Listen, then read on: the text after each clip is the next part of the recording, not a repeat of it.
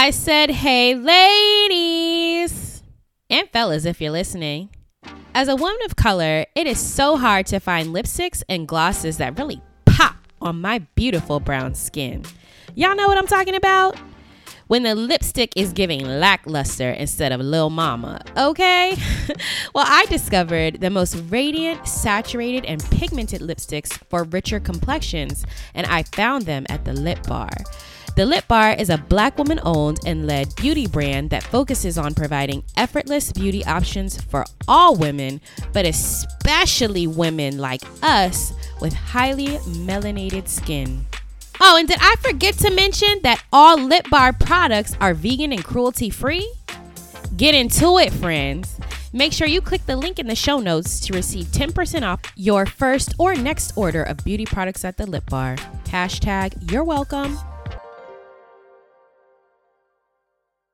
That represents literally 86% of the dating market, either not wanting anything, wanting something casual, or not knowing exactly what they want. What the study said is that 14% of the singles out there were actually looking for something serious. So if you don't know how to vet and you don't know how to filter out to get to that 14%, chances are you're twice as much likely uh, to find a guy that doesn't know what he wants, kind of leads you on, says he wants one thing and switches it up, rather than a guy that's actually looking for a serious relationship. And if you're looking for marriage, not all serious relationships are marriage. So that number could even be less than 10%. That's why vetting is so important. You are now listening to the Sugar Free Podcast, the premier life advice podcast for millennial women. Welcome to the Tea Party, friends. Now tell me, girl, how you like your tea. You know it's sugar free. Now tell me, girl, how you like your tea. Up in here, we like it sugar free. Come through, stop by, get up with me. With your girl sitting back, I'm a little crazy.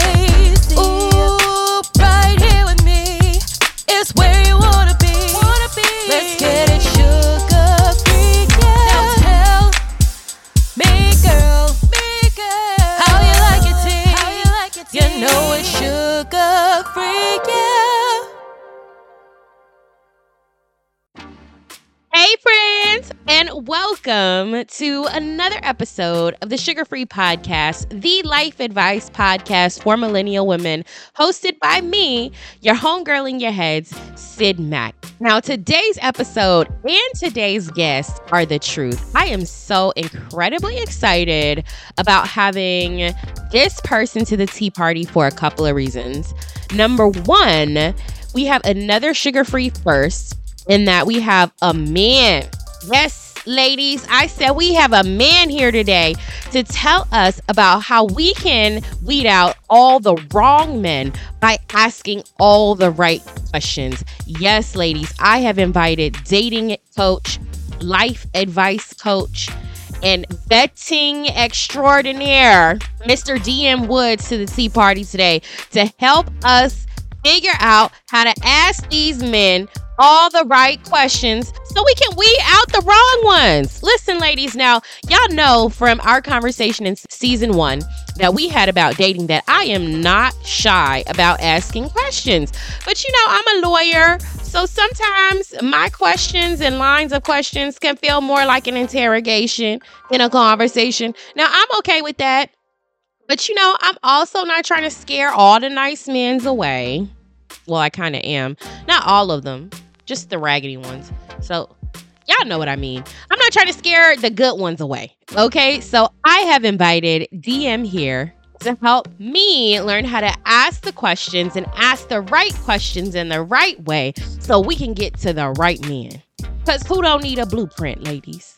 Right? Who don't need exact instruction? Nobody, right? We all need it. So, with that, let's get right on into this episode and welcome Mr. DM Woods to the tea party. DM, welcome. Please tell the good people who you are and what you do.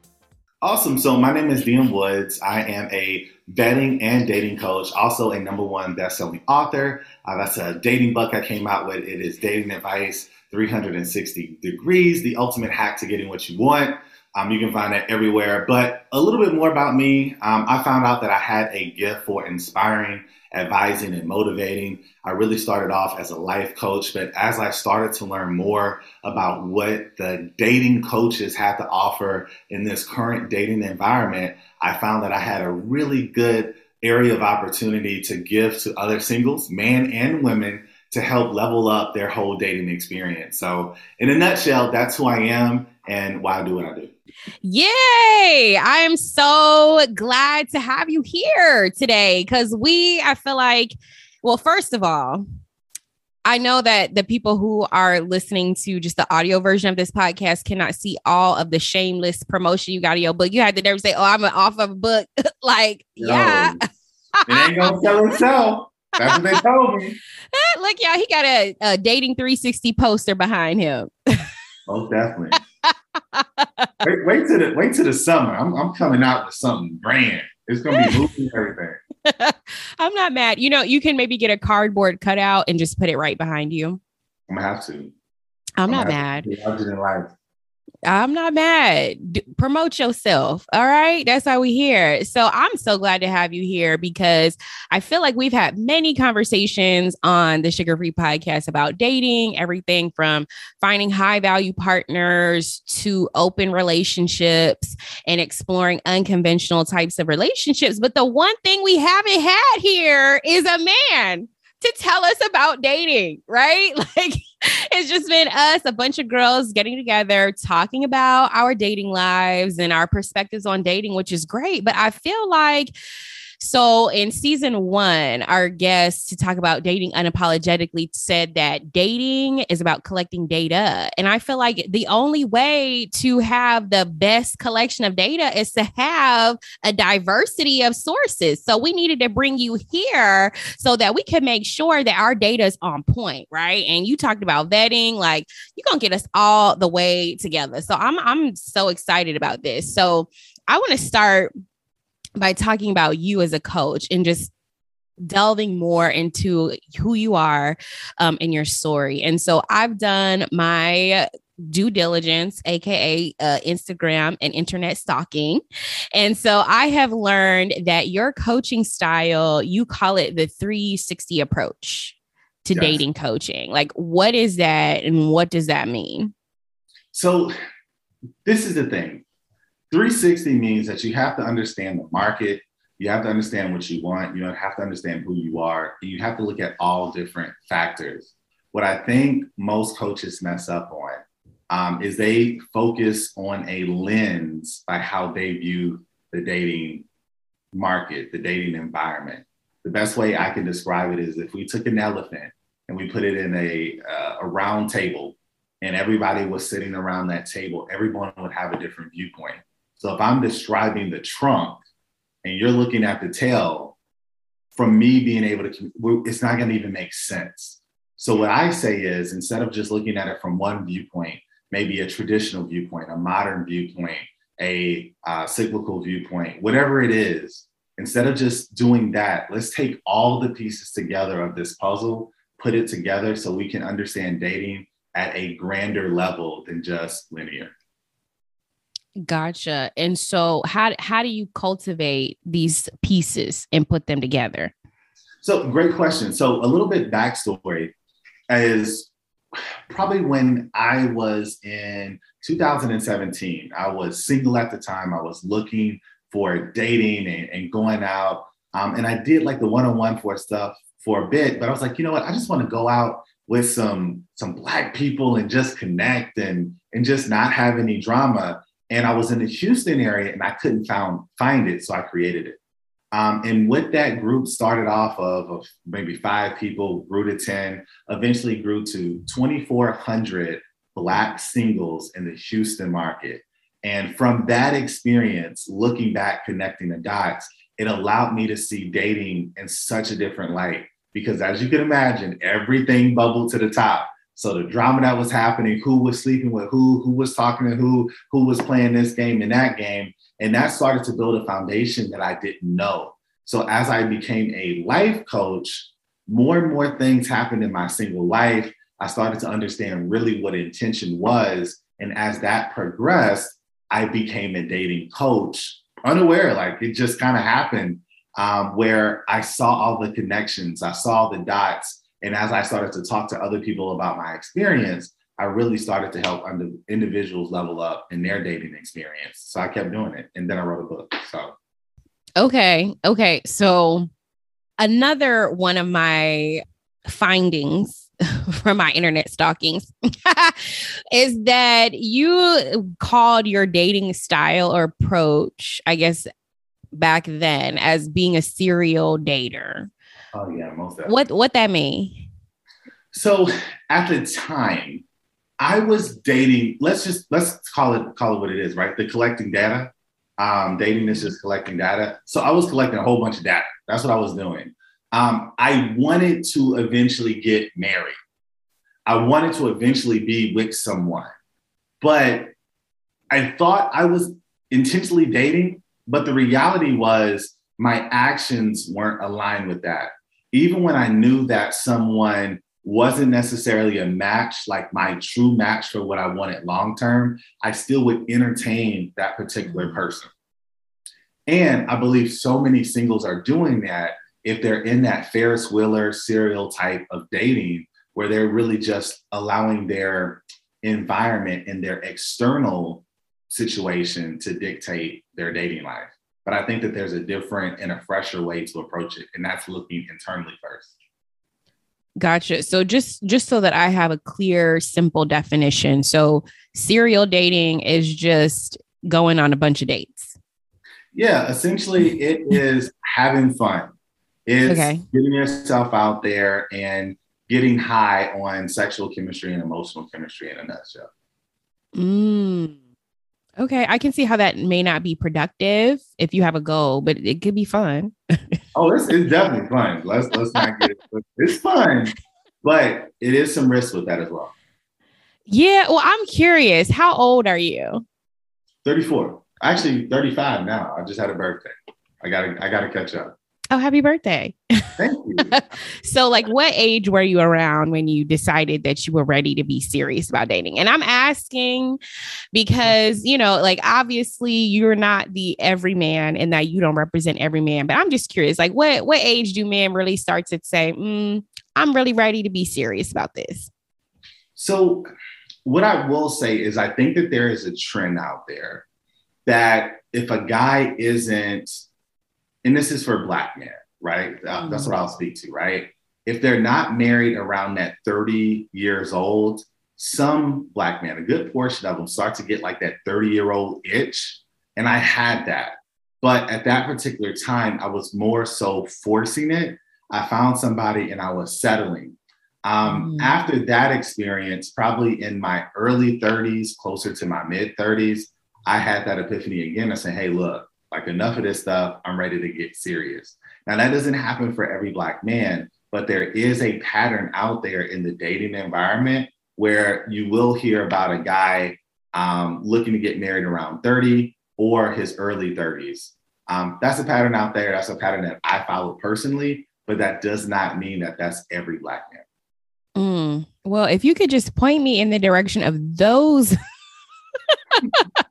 black men, that would be um very helpful because I feel like so I'm 32 and I feel like that has not been the case. Like I feel like I have met a lot of men that just want to play around and they want to play, play, play, or they'll be like, okay, yeah, I'm serious and I want to be in a serious committed relationship and that's what they're saying but their actions are saying i want to play play play. Um you know what i mean? Or i'll have my finances together my hair ain't lined up you know my beard ain't connecting. So i just you know i want to be in a serious relationship but i want you to put all your time effort and energy into this relationship but i'm not going to do the same. And so it's interesting that you mentioned that black men specifically hit a point at their early 30s or they're just like ready and looking? Because that hasn't been my experience. Well, let's talk about it really briefly, right? So, Pew mm-hmm. Research um, put out a phenomenal study, which I believe is one of the most comprehensive studies that came out. It was released in 2020, and it was a comprehensive view on dating. Now, what that said in a nutshell is that 50% of the singles out there aren't looking for anything. This includes mm-hmm. an average of men and women. Now, what does this sound like? I'm focusing on my job, my career, my kids, my family, my health, uh, my spirituality. I'm just taking a break. I'm healing, right? We've all heard that. 50% of singles. 10% are only looking for something casual. 26% don't know what they want. They're they're not really sure. And that kind of sounds like the guy that you were just describing, like, oh, I kind of want this, but then I, I switch it up a little bit and then now it's something totally different. That represents literally 86% of the dating market, either not wanting anything, wanting something casual, or not knowing exactly what they want. What the study said is that 14% of the singles out there were actually looking for something serious. So if you don't know how to vet and you don't know how to filter out to get to that 14%, chances are you're twice as much likely uh, to find a guy that doesn't know what he wants, kind of leads you on, says he wants one thing and switches it up, rather than a guy that's actually looking for a serious relationship. And if you're looking for marriage, not all serious relationships are marriage. So that number could even be less than 10%. That's why vetting is so important. Mm, mm. Well, before you give us the secrets to vetting, because that's that's what you had mentioned, um, I have to ask Are you yourself single? Is single your goal? Because, like you said, 86% of people out there ain't looking for nothing. And so you you know, you're not above being human. So you could definitely be part of the 86%. So I'm just curious, are you single? And I ask that because I personally have a feeling of distrust of men specifically who give dating advice who are single, especially when they are directing the majority of their advice at women. Like, if you're a man, why don't you go ahead and direct your advice towards men? But if you're a single man directing the majority of your advice at women, I always in the back of my mind is thinking, what are his intentions? Are they pure? Is he really just trying to use this to run some game on some vulnerable single women out there who have now maybe opened up themselves to his teachings or, you know, have put himself out there as being this great guy when really he just trying to, you know, scam and scheme. And so I'm always in the back of my mind, just a little bit wary. So to put my mind and my listeners' minds at ease, give us the tea. All right. There is so much to that answer, but let's let's peel back this onion piece by piece. well, let's start um, with you first. yeah, yeah, we will. We will. so one, yes, I am a human. I, I'm real. Um, two, I am in a relationship. I am not single. Um, at the time of writing this book, I was. Um, when I started first as a um, dating coach, I was single. And the reality is, I used my own advice. Um, singleness is not necessarily a journey about finding someone, it's about literally making sure that you don't make the same mistakes that you've made previously. So if I can stop you from making some of the same mistakes that you've made in the past, you can have a better experience and not be as exhausted, stressed, or etc. Now, let's talk about this a little bit. I do believe that a single guy can make a phenomenal dating coach. Why can I? Why do I? Why am of I? Of course, you that? do. so, let, but let me explain. Right. So, if you are dating, I believe that there's dating coaches there's relationship coaches, and there's marriage coaches. All of those are three different experiences that are linear, they're connected, but they're different. And as a dating coach, when I was a single guy, it allowed me to be able to actively see what was going on. My boots were on the ground. I knew the websites that worked, I knew the websites that didn't from firsthand experience. Now, once you're in a relationship, if that information is not current information, it could be bad because we have seen dating change even within the last two years, three years. So if you haven't experienced the pandemic style of dating and you're working off of data from you know 2018 or 2017 it's old stuff. It's old information. That's why it's so important that if a dating coach is in a relationship or married that they have clients that are actively single that they're working with one-on-one so you can know exactly what's going on. Now, I will say that there has been a lot of coaches that has not had the best positive intent. So I understand where that fear is coming from. But my advice to any of the, your listeners or anybody that um, is out there looking for a coach, really look at what they're talking about, see if it makes a connection, and see if it makes sense. One of the biggest telltale signs is if somebody is pushing an agenda from a one sided perspective, that's when I throw up my red flag. But if they're giving you a perspective about what dating is and not necessarily trying to push you to a particular place or think a certain way, I think that you should give it an open All right, all right. Well, I, I, I still don't know enough yet about you to give you my personal, you know, like rubber stamp of trust approval. But you saying all the right things. We'll keep going. so I want to ask you about this vetting system that you've talked about or mentioned a couple of times. So what what is the vetting system? How do we get our, our good picker on? All right. So first things first, you have to know exactly what you want. And I know this sounds it sounds like, oh, that's so easy. I know what I want. Most singles know what they don't want. So let's let's start there.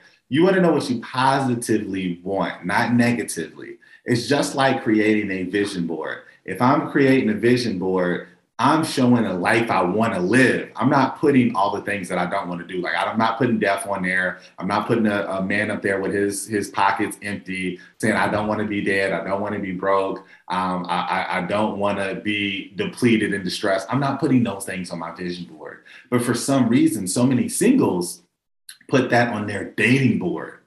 So the first thing that we have to do is say what we're actually looking for, getting super clear on that once we get super clear on that, and previously, even before that, you got to make sure you do the work.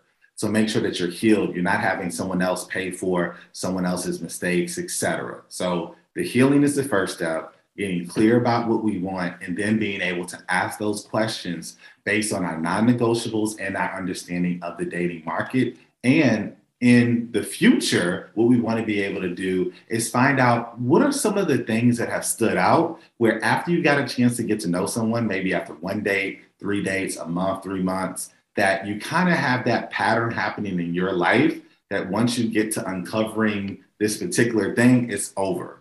It's like, dang, I keep finding guys that are X. I keep finding guys that are Y or Z or etc.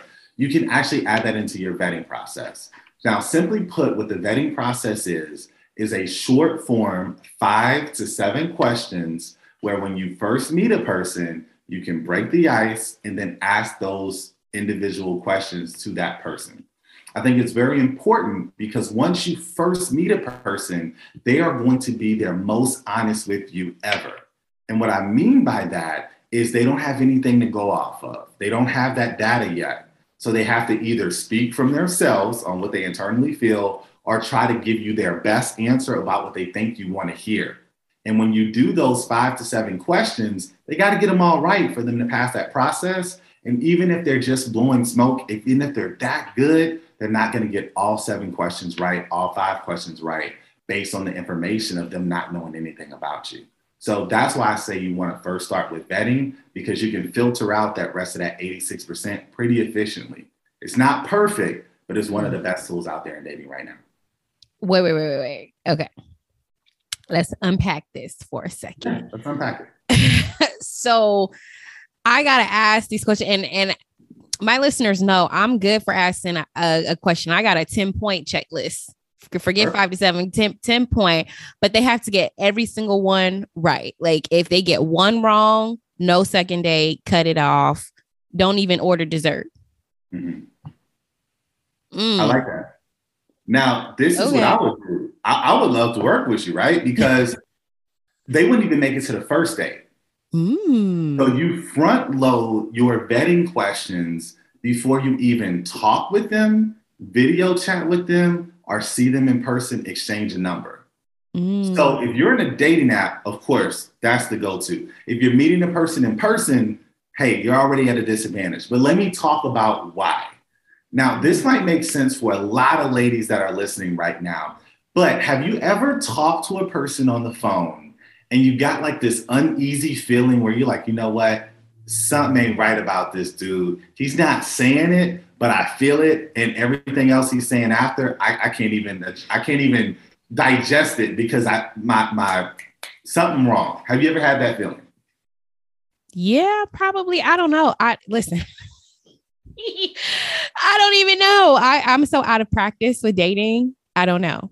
So, look, but, so but the answer to that is probably yes. Yeah. So a lot of women have that, and it's it's, it's the intuition, right? Where you know it's just Mm-hmm. something about him. He's not saying it, but I just feel it. Something's off, and that overrides your ability to hear anything else that he says because something's off. Now, when you meet a person in person, when you video chat them, when you talk to them on the phone, when you see them in person, there are hormones and chemicals released in your body from positive reactions as well. This is where that emotional and sexual chemistry comes in. Sexual chemistry is not just sex. It's mm-hmm. about pheromones and, and, and these chemicals that are released in your body that happen when you first start talking to somebody. Now, a lot of people are familiar with this, that this happens when you meet a person in person.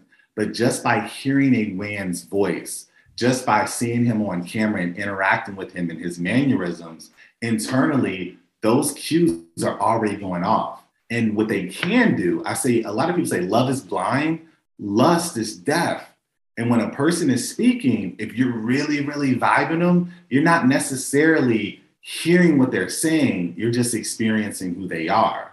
So, what I say for my people that I'm coaching is when you vet, you delay gratification a little bit, you focus in on those questions, and then only when they pass those five to seven questions, you exchange a number, meet with them in person, etc., because you have a baseline either compatibility or suitability with that person before moving forward. Mm. Mm. And so, I, can you give us some example of what some of these questions are? Because I know that a lot of women are feel uncomfortable or scared like there's a fear right? If i ask these questions he's gonna go away especially if you're attracted to him. But the point of the questions is to push him away right? That's the point. We want you to go away. And so what what are some questions that we should ask? And then what are some ways in which we can ask the questions to maybe it's make it seem less intimidating for? And so i know that i am like i have been told because mm-hmm. i don't believe it but i have been told that i can be very intimidating to men as a person. And I've been told, like, oh, you should calm that down. And I'm like, but why would I do that? Because then he's not going to be getting to know me. Mm-hmm. And I'm not going to be able to tell whether or not he's going to be able to handle my personality in its rarest, rawest form. Because this whole oh hey how you doing? That's only gonna last but for so long. And so when we get to you know we get to date three and i'm like so what what's really going on? Then he's gonna be looking at me like who is this girl? Right? And so i girl. i have never been the type of person to tone down my personality. I don't even know how to do that. I don't even know how that works. But give us some some examples of questions and some ways in which we can position the questions to increase the likelihood a that we're gonna get some honest answers and that they'll be received as like vetting and not an interrogation because i'm a lawyer too so it can come off as that too so I really love this this exchange, right? And I mm-hmm. want to make sure that I'm, I'm doing my due diligence as well. So, with that being said, one of the things you said a lot of women struggle with, they struggle with fear of mm-hmm. scaring a guy away. So, I want to touch on that. Again, they also they're fearful of asking questions. Now, this is my question for you, right? If you were actually looking for a person that was really serious about being in a relationship, if they started asking you relationship based questions, would that scare you? no Okay. Now, if you did not want to be in a relationship, you just wanted to just collect data, maybe spend a block or have some fun, hot girl summer, if they start asking you all these serious questions, would that probably put you off? probably Right. Because you're Probably. like, man, I ain't trying to hear all this. I'm just trying to have a good time. So you have to understand that vetting and questions is your friend. And if a guy is actually serious, if he's serious, you asking questions will not scare him. It's going to intrigue him because you're actually serious too. Guys and women, when they're serious about finding somebody, they're looking for the same thing. So if you're being intentional to a guy that's looking for a wife or looking for a long-term relationship or a partnership, he's like, oh wow, she not like she asking questions too. It, it meets, right? Like attracts like in that energy frequency. So first things first, women, if you're listening to this podcast, be clear about what you want. You're only scaring away the individuals that don't want to play that game. So embrace that. Secondly, what you said, your personality is your personality. You can try to dial your personality back. Sooner or later, it's going to come out. But tell me, out of you and all of your, your listeners, who likes a representative? Nobody. Nobody likes it. Well, can, can, can, I can I interject? Yeah, go for it. I love a good representative, especially if who you what? are. Listen, listen, listen. Let me explain. Let me explain. Let me explain. Let me explain. especially if who you actually are is a troll. right? If who you actually are is a troll and you have sent a representative to wine and dine me, I appreciate that. You know, I don't appreciate it when your troll starts slipping through. Right. But it's gonna come out though. It's gonna be and it's gonna hurt because you get a, you get accustomed. You get accustomed to that. It's like being on a on a plane, they they regulate the air pressure and then somebody punches a window out like who won't be scared? Like who doesn't like that, right? So, but the representative is, was so good while he was here. Like, can I can I just enjoy him for for this couple dates at least? Listen, I, my I recommend no.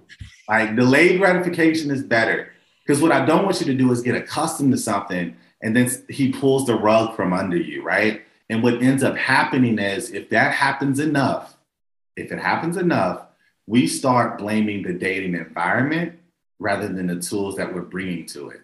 Mm. And that can have a long lasting impact on a woman or even a man's dating experience.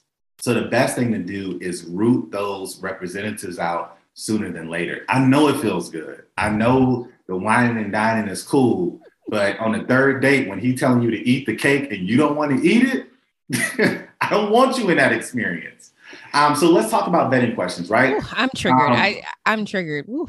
Like yeah, great, because right? I feel like I have dated a, a number of men who have sent their representative but the problem is is that they send their representative for a long time like i've been in years long relationships where like the entire first year six yeah. months is like great and then like something happens where I guess they just can no longer send their representative anymore.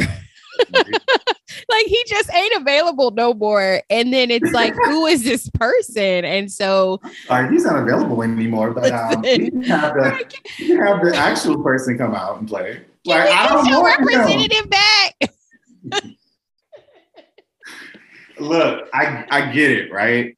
Um, what, what I'll say is I, I think that that's the importance of vetting one of the biggest issues in dating right now is mirroring. So mm-hmm. people are looking to make a connection, right? Men and women both do this. We, we do this sometimes subconsciously, but we're looking to make connections. Even the individuals that are out there just serial dating, the reason why is because so many endorphins and all these things are released you get a high off of that initial dating experience if we really think about it. Like oh he was so nice and he was a gentleman and he brought flowers and we went out to eat and he held the door open. Like that that dating is so fun. And then when it falls flat because there's not compatibility or or, or um, suitability to, to to uphold that fire it normally just burns hot and it's like oh i'm not really interested in him and we got to go out and do it again and we end up getting to be junkies on the dating experience. But let's talk about why vetting is important, right? Okay. A vetting question that you want to start with. Remember when I talked about the 50%, the 10%, the 26%, and the 14%. Now, this is the issue, and we kind of talked about it a little bit earlier. Most individuals have a fear about communicating what they really want. Mm-hmm. Let's think about this you know, women may say, well, you know what, honestly, like I'm really ready to get married. Women are like, but if I say that, I'm gonna scare away all the guys. Think about it. Which guys are you scaring away?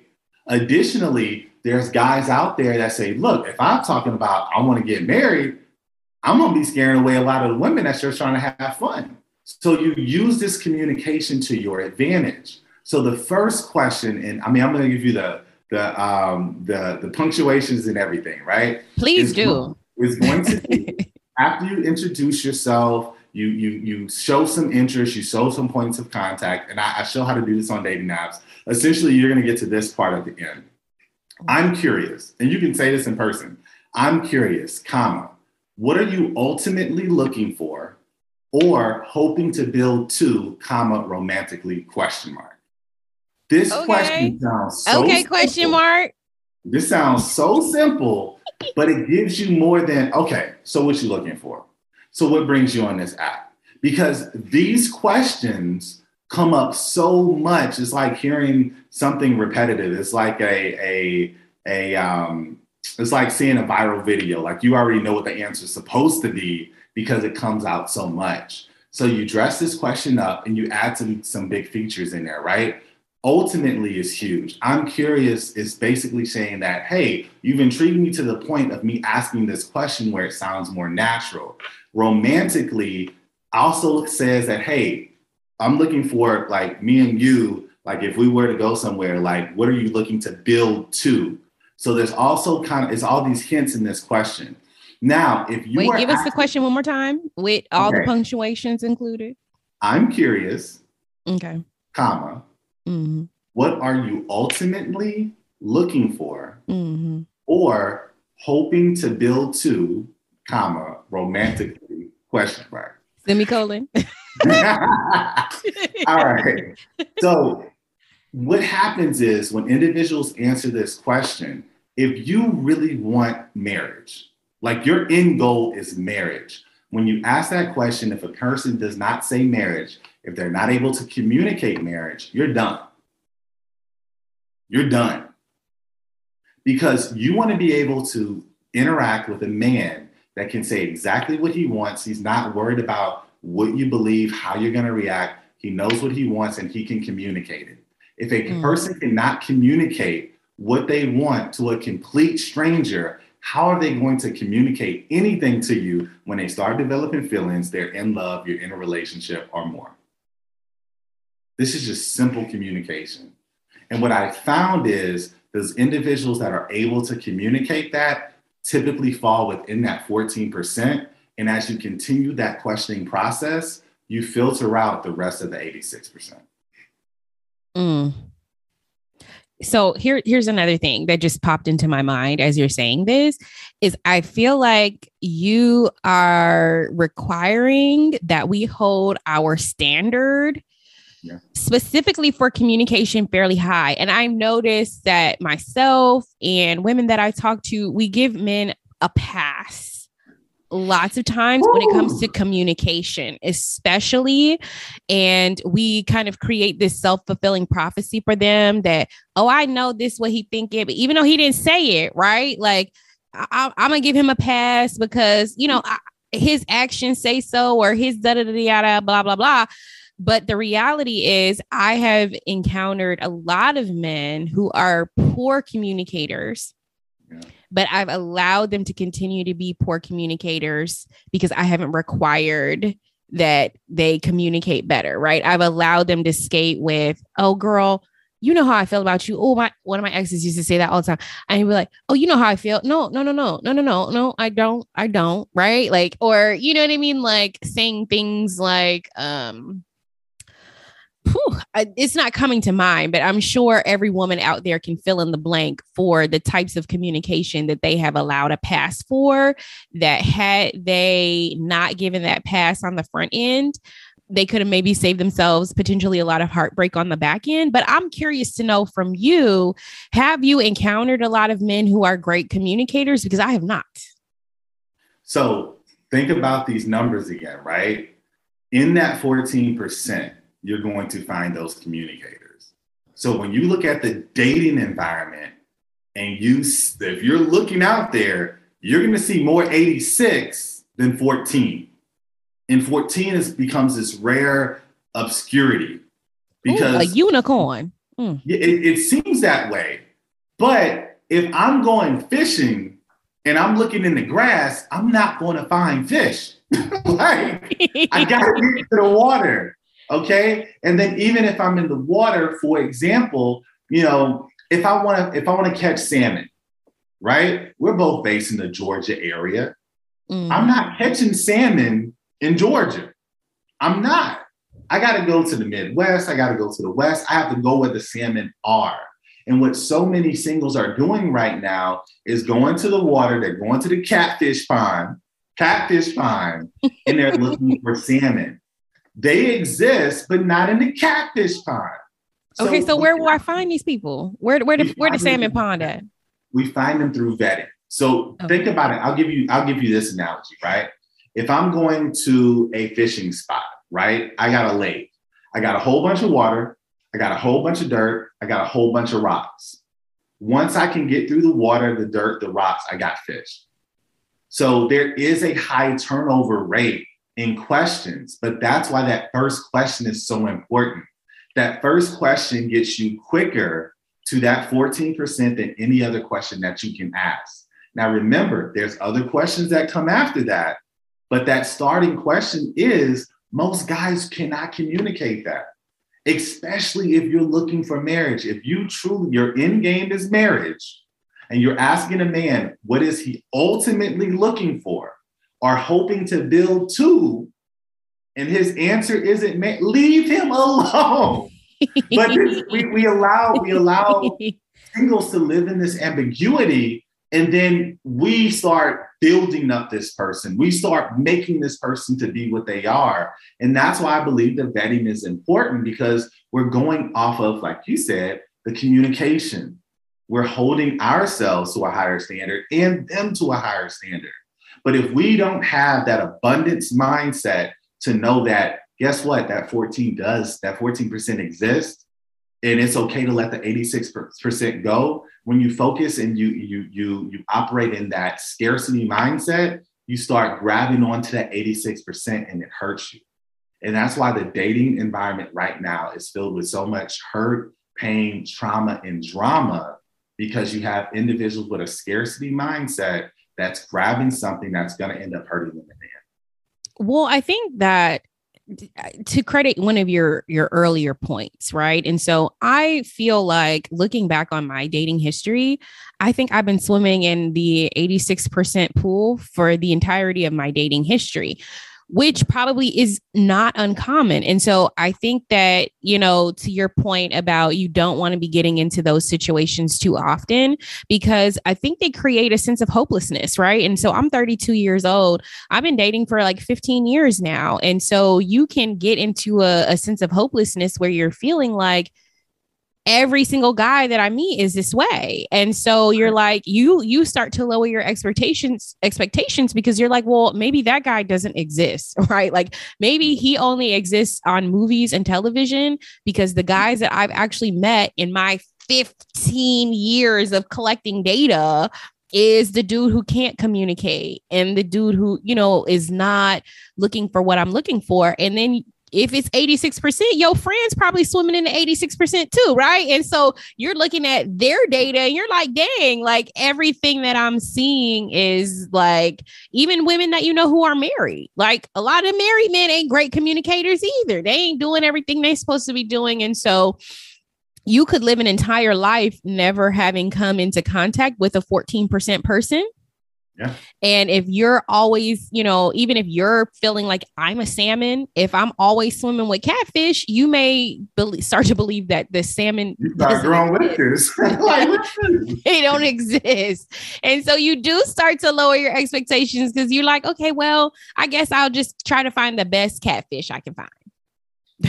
yeah, and, and it's so it, it's it's hurtful to hear because a lot of people are doing that. And I, I almost did that myself.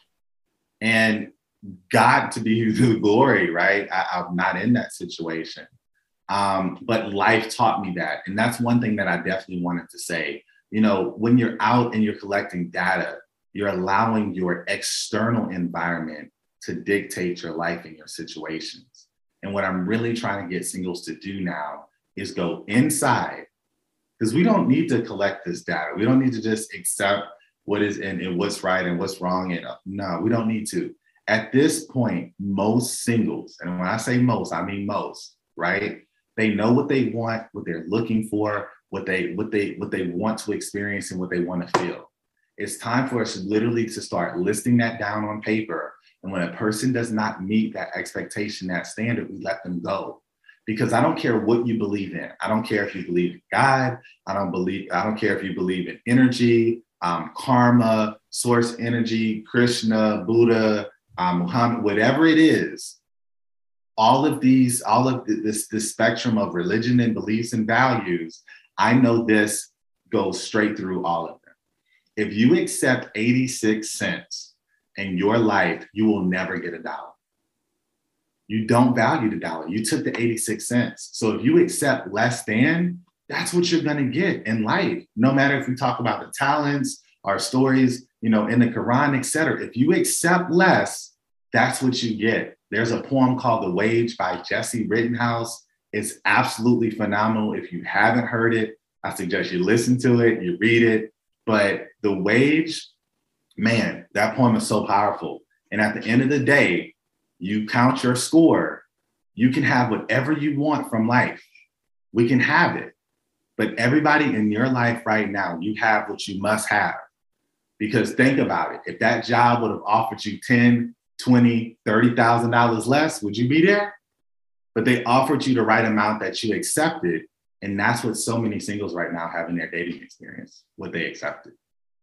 Well, I, I, I do agree with you. And I feel like that does resonate with you. But as a Black woman, a woman, a woman of color, I feel like part of the problem is that we have been conditioned to be okay with settling. And that's not just in dating, mm-hmm. that's in our careers, that we have been conditioned to say, like, I'm only going to show up as 20% of myself at work because that's the only way to be accepted here. I need this opportunity. And so I am going to accept making $20,000 less than my counterparts. And even though I know I'm worth more, they're not going to give me more. So I'm just going to accept that. And so I think that we have been conditioned for a long time to just take whatever you can get because that's probably the best you're going to be able to do. If you were going to be able to get better, they would have offered you more, right? If they were going to accept you in whatever form that you could show up in, then they wouldn't have asked you to straighten your hair. Right. And so there have just been so many areas that we have just been told that who we are in our rarest form isn't good enough, mm. that we've settled for being a, a, watered down version of ourselves in order to be palatable and tolerable. And I, I think it even extends to just um, a wanting to, a feeling of wanting to be desired and wanting to be accepted. And so often black we are told as black women that we are unlovable, right? Like we are too feisty, we are too loud, we are too emotional. We don't need a man and we don't make a man feel whatever whatever whatever that we we just have internalized so many of that and many, so many of those things that there is i think for a lot of black women just a sense of hopelessness and there's no way that i can show up that's good enough in a lot of places, you know, and I'm just going to take whatever comes my way because of that. Yeah. It, it, it hurts my heart to hear that. And with a lot of women that I've worked with, they've had that same mindset. Now, my specialty is dating. All right. And I can tell you beyond a shadow of a doubt, when it comes to dating, that is a limiting belief. And I know it's limiting belief because it does not matter who you are. If you believe in whatever you believe in, I don't know any religion, any belief that says that there is, it's just an unbalanced world. Like there's no balance whatsoever at all. So if you believe in God, you believe in, if you believe in Christianity, we live in a balanced world. So there is a counterpart to who you are. And it's not one person, right? I believe that it's a frequency of a individual. Um, Nikola Tesla, one of his my favorite quotes that he has is if you want to know the secrets of the universe, think in terms of energy, frequency, and vibration. There is a person that vibrates at a frequency that is the equivalent or a complementing frequency to whatever you are, whoever you are. So there's a person looking, if you believe, oh, I, I believe I'm loud and I'm this, and I, there's a person out there right now looking for that person. But if you are not true to who you are, that magnet, that inner light does not shine bright enough for that person to see because it's being dimmed down by dirt and limiting beliefs and etc. And they can't see your light because you're hiding it. So I think what you have to be able to do is know exactly what you want. Okay. That's a man that's going to be looking for that, not accepts it, that's looking for it. Then you find out the dots to yourself. Now, what so many singles will do, and some of my clients have done this in the past, sometimes we'll go off of what we prefer, but not what we match with. Because mm-hmm. we don't want what we match with, but we want what we prefer. And that's another reason why there is a lot of mismatching because we're going after the guy that we're used to, used to, used to, used to. Mm. But there's a guy that actually matches up with our DNA, our relationship DNA, our dating DNA that we may not even be looking at. So that's why I say you really have to know what you want. And a lot of times you can work with coaches that help you find that. And when you do, your whole dating experience changes. Mm. I feel like I need a coach. Anybody else? Raise your hand. Anyone? I'm so glad we're talking about it because it's it's real and it causes a lot of frustration out there. It does. And and I think that you said like as a woman, like you know, are you accepting less in your professional life? She probably is, right? Like on the outside, it may not like, oh, she's got a great job. She's, but she's probably still knows she's worked so much more and she accepted because it was good enough. Like I I will highly contend that the same woman who is accepting less in her dating life is accepting less in her professional life and her friendships. Even if on the outside it looks good, she probably knows in her heart she's worth so much more in every area of her life. And so, yeah, I, I, I don't think that who we are in relationships is like static, right? Like we we are doing those things and those uh shortcomings are permeating permeating every area of our life and I can tell you that for myself like I have struggled with that so much. And people will look at my life and look on the outside and like, oh, it looks great. But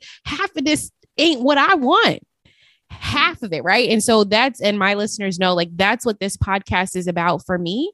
It's getting it's part of my spiritual emotional growth and journey of getting closer to the things that I want in my life and less of the things that look good on the outside because I've had the boyfriend, the fiance that looks good on the outside and it's miserable on the inside. I've had the job that looks great on the outside and I'm like right I've had all of those things and it looks real good but on the inside it doesn't feel great. And so I feel like I need a coach because I feel like I've dated the same guy for the last five years of my life. and I feel like that's exactly what you're talking about. Like you you go for the things that you prefer and all this, la la la. But I don't I don't even know like how to find somebody at my frequency, quote unquote, because I, I, I that's what I thought I was doing. But the fact that I have dated the same guy that's the wrong guy is telling. you know, I'll, I'll, I'll, say this to you, and this is going to resonate um, for a lot, and I, will show why this happens, right? Okay. Let's say that we were in Dallas, Texas, right? Okay. Southern Central United States. Um, and we turn on the radio, right? We turn on the radio to 94.1 what we do in dating environments is we, we go around. We, we, we drive around, we try different areas, different people, different heights, different weights, different sizes, different races, all of this stuff, right? But we leave Dallas and radio's on 94.1, and then we drive to LA. Then we drive to Seattle. Then we drive to Chicago. We drive to New York, Boston, double down. We hit Atlanta, hit Miami, hit New Orleans, come back to that. Every station that is 94.1 we will hear. But it's until we physically turn off the radio or change the dial, we do the work to change the dial, it would allows us to experience other channels. And so many singles right now have that dial tuned in and they're moving. And I'm like, I'm trying to, I'm trying to get off the station, but it stays there. It's like it's following us. Um, so what you're able to do is when you look back and you start to see, okay, am I attracting these individuals into my life? Are they, are I'm being, am I being attracted to them? Then we start to peel back these experiences, we start to learn from it, and then we go inward, we do the work, and then we don't have to have the external dictate our reality. So it's just a it's it's a difference of, of mindset, it's a difference of approach where we start to really hack away at okay, what was it about these particular people? How did these situations come up? How did we start the relationship? What was it? Was it the fact that I liked the fact that they took the lead and et cetera, et cetera, but they took the lead because I really wasn't who I was? Like, we got to figure out what was the pieces in this, this, this, this uh, machine that causes this to repeat in our life. And it doesn't matter what you do until we actually go inside and we start moving things around. It's, it's not going to change for us. But I, I love the fact that you shared that and we're open and vulnerable to because so many women are dealing with that right now. I know. I know they are. I know they are. Ugh. Well, I'm I'm so appreciative of your help and advice today. Thank you. We just gonna retitle this episode uh DM fix your life. fix, fix my life. hey, I'm I'm glad I'm glad we, we did this podcast because it's, it's it's real. It's real. And that's what we try to do at the Sugar Free Podcast, keep it real. And so before I let you go, I had a couple. So we normally do our sugar free quickies, but before we do that, I can't forget if we want to work with you, where can we find you? What are some services that you offer? Because, you know, I might be secretly writing them down for myself. oh, really good things, right? Um, if you're listening to um, this podcast, the best thing to do is tell me that you heard this podcast um, on Sugar Free, Sugar Free Podcast. Um, hop over to my IG, send me a message on there. It's dwoods.advisor. All right. And what I'm going to do, no matter when this comes out or whatever, um, I'm going to give you a couple offers. So, my first offer that I'm going to give you is going to be 50% off of a signed copy of my book. Um, my book normally goes for $36, um, but I'm going to give it to you for 18. And for somebody that might be like, oh, that's a lot for a book. Well, let me tell you, um, that book has over um, 36,000 words. Um, it is 10 chapters plus an epilogue written to my actual physical sisters. Um, at the time of writing my book, I had five sisters that were Black women living in the United States. Unfortunately, one of my sisters did pass um, in October of last year. Um, so now I have four sisters. Um, but I wrote this book for them to really have an impact on their lives and their dating experience. So it's definitely a labor of love. Um, next, um, if you are interested in a coaching session, I will take off $100 from an hour coaching um, for you. So just make sure that you hit me up and tell me that. We'll make sure we work that out. Um, and then by time that this is airing, I will also have a group coaching offer um, which will be a dollar to join. Um, it includes the first week, and there will be like a weekly cost. I think right now that's probably going to be like $13.99 a week, but it comes with so many benefits. And I think one of those benefits is it brings the coaching sessions down to like our coaching session down to like $77 um, and et cetera. So there's like so many different things that come with that. We meet um, once a week plus other points of contact. So just hit me up on IG and we'll take care of the rest. So I'm gonna make sure that your listeners have some phenomenal offers um, when yeah. they get Okay, so one one last thing before we get to these sugar free quickies, what did DM stand for? You know, I was going to ask, what did DM stand for? What's your name? So it stands for my it stands for my first name and my middle name. So it's just the initials. Gotcha. Uh, but my first name is Darian for anybody that is really really wanting to know. We really did. Thank you for debunking that myth. And so there was a couple of other myths that I'm gonna kind of hit in the sugar-free quickies.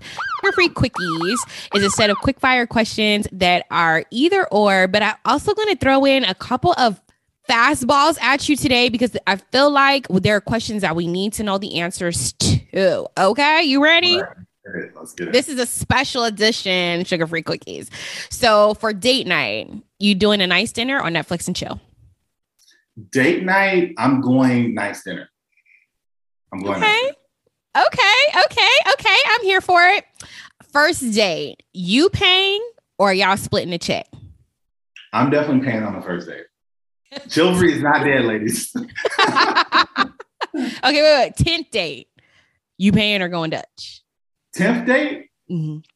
So for me, it depends. Now I'm a little bit different. So I love to be treated by, um, and I love to treat. So if a woman steps in and my woman that I'm with, and she's like, "Hey, I want to cover breakfast," I'm all with it. So I want you to do your thing. I'm gonna do my thing, but I'm gonna make sure I give you a little extra. If you know what I mean. Okay, wink, wink. okay, so this is one of uh my fastball questions. If a man isn't context isn't consistent in texting you, does that mean he's just not that into you? I will err off of safety and say if he's not consistent, that means that there's some type of boundary there, whether it's a real one, a fake one, work or not. And if you don't want it there, move on. Okay. What you picking? Love or money? Love. Okay. I'm gonna get the money, but I, I'm, I'm I gotta have my love. We gotta have that first. We'll give you a pass for saying love because of who you are and what you do. But you know, I'm No. traditionally I'm No, traditionally the only I one who says have- money on the show. Everyone says love. Yeah, everyone I love. love, man. Like, yeah, I don't want to. Give me some love. Let's get it. Well, I'm not saying that I don't in like want love, but I like the money. I like the money. All right, so uh, dress shoes or J's, which do you prefer? So I probably got 13 pair of dress shoes, if not maybe more. I got one pair of J's, so I'm going dress shoes all day long. Okay, okay, that's cool. Fastball question: If a guy asks you on a date and he doesn't pay, does that mean he's just not that into you? He asks you for it on a date. It's your first date and he doesn't pay. Something's generally speaking, something's not right there unless you fall within another type of dating style. So Mm. there's a bunch of dating styles out there, but generally speaking, that's a red flag. Mm. One more fastball question: If a guy ghosts you, what did that mean? So guys goes for a lot of different reasons. Um, right now, we live in this environment where if you aren't, it's called hardballing. Gen Z calls it hardballing. If you don't meet a certain expectation, they just disappear. Mm. They disappear. Um, some people can't handle rejection. Um, as a dating coach, I've tried both, and I know that both will work. Um, but I will say, if he's ghosting you, let him go. Have the spirit of abundance and not the one of scarcity. Amen, amen, amen. Final quick fire question: Your preferred dating app, Hinge or Bumble? I'm going with, for me, it was Hinge. That's actually how I met my girlfriend, by the way. Um, Bumble is used in certain situations. I would say maybe for older women, um, for a particular style of woman that may be more dominant um, and may be open to a more submissive man. Um, I think Bumble is a really good app. But remember, there's so many different tools out in the dating world. You just got to know what you're looking to do and how you're looking to build it. Because if you're trying to put a nail in and you're using a screwdriver, you might be overworking yourself. Mm, I haven't used Hinge, but I feel like I may need to. Like, um, how long have you? how long have you and your girlfriend been together? Um, so we start talking at the end of last year. Oh, okay. Um, so we've been together now for a few months and Okay. it's going pretty smooth. So okay. I have no complaints. She did pass my vetting. Um, she Obvi, did pass my prototype. um, so I use my tools. And I do believe because of that, our relationship is absolutely phenomenal and the communication level is on a thousand. So very happy. Hey, snap, snap, snap, snap, snaps for you, DM. Well, thank you so much for joining us again today. I feel like I needed this. This was the conversation I didn't even know that I needed today. I feel like I got my playbook, my holy grail, some encouragement, and a little bit of uplifting and advice. So thank you. And hopefully, some of the other ladies got that too. And so I just want to tell you this, ladies look, you got the playbook now right? And so if you out there and you ain't finding what you're looking for, don't come back to Sugar Free and blame me or DM because we told you, all right? All right, wonderful. Well, thank you guys again for tuning in for another episode of the Sugar Free Podcast. Make sure you come back next week for another episode full of real talk, great conversation, and of course, plenty of the most exquisite tea that's 100% sugar free. Woo chow. Mm-hmm. What a show. We shared some good old tea today, didn't we, friend? Thank you for your presence.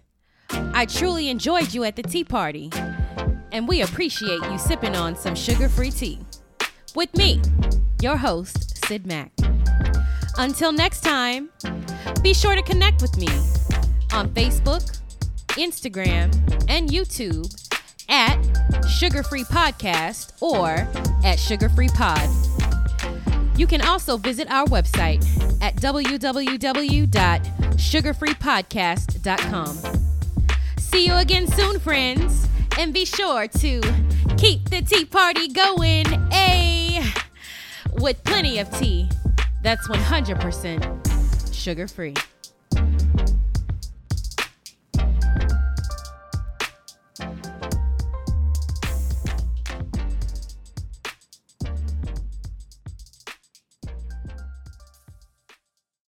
Tired of piecing your business forms together from an internet search? Tired of sealing all your business deals with a pinky promise? Looking for a way to add some formality and professionalism to your business relationships? Then you need Formally.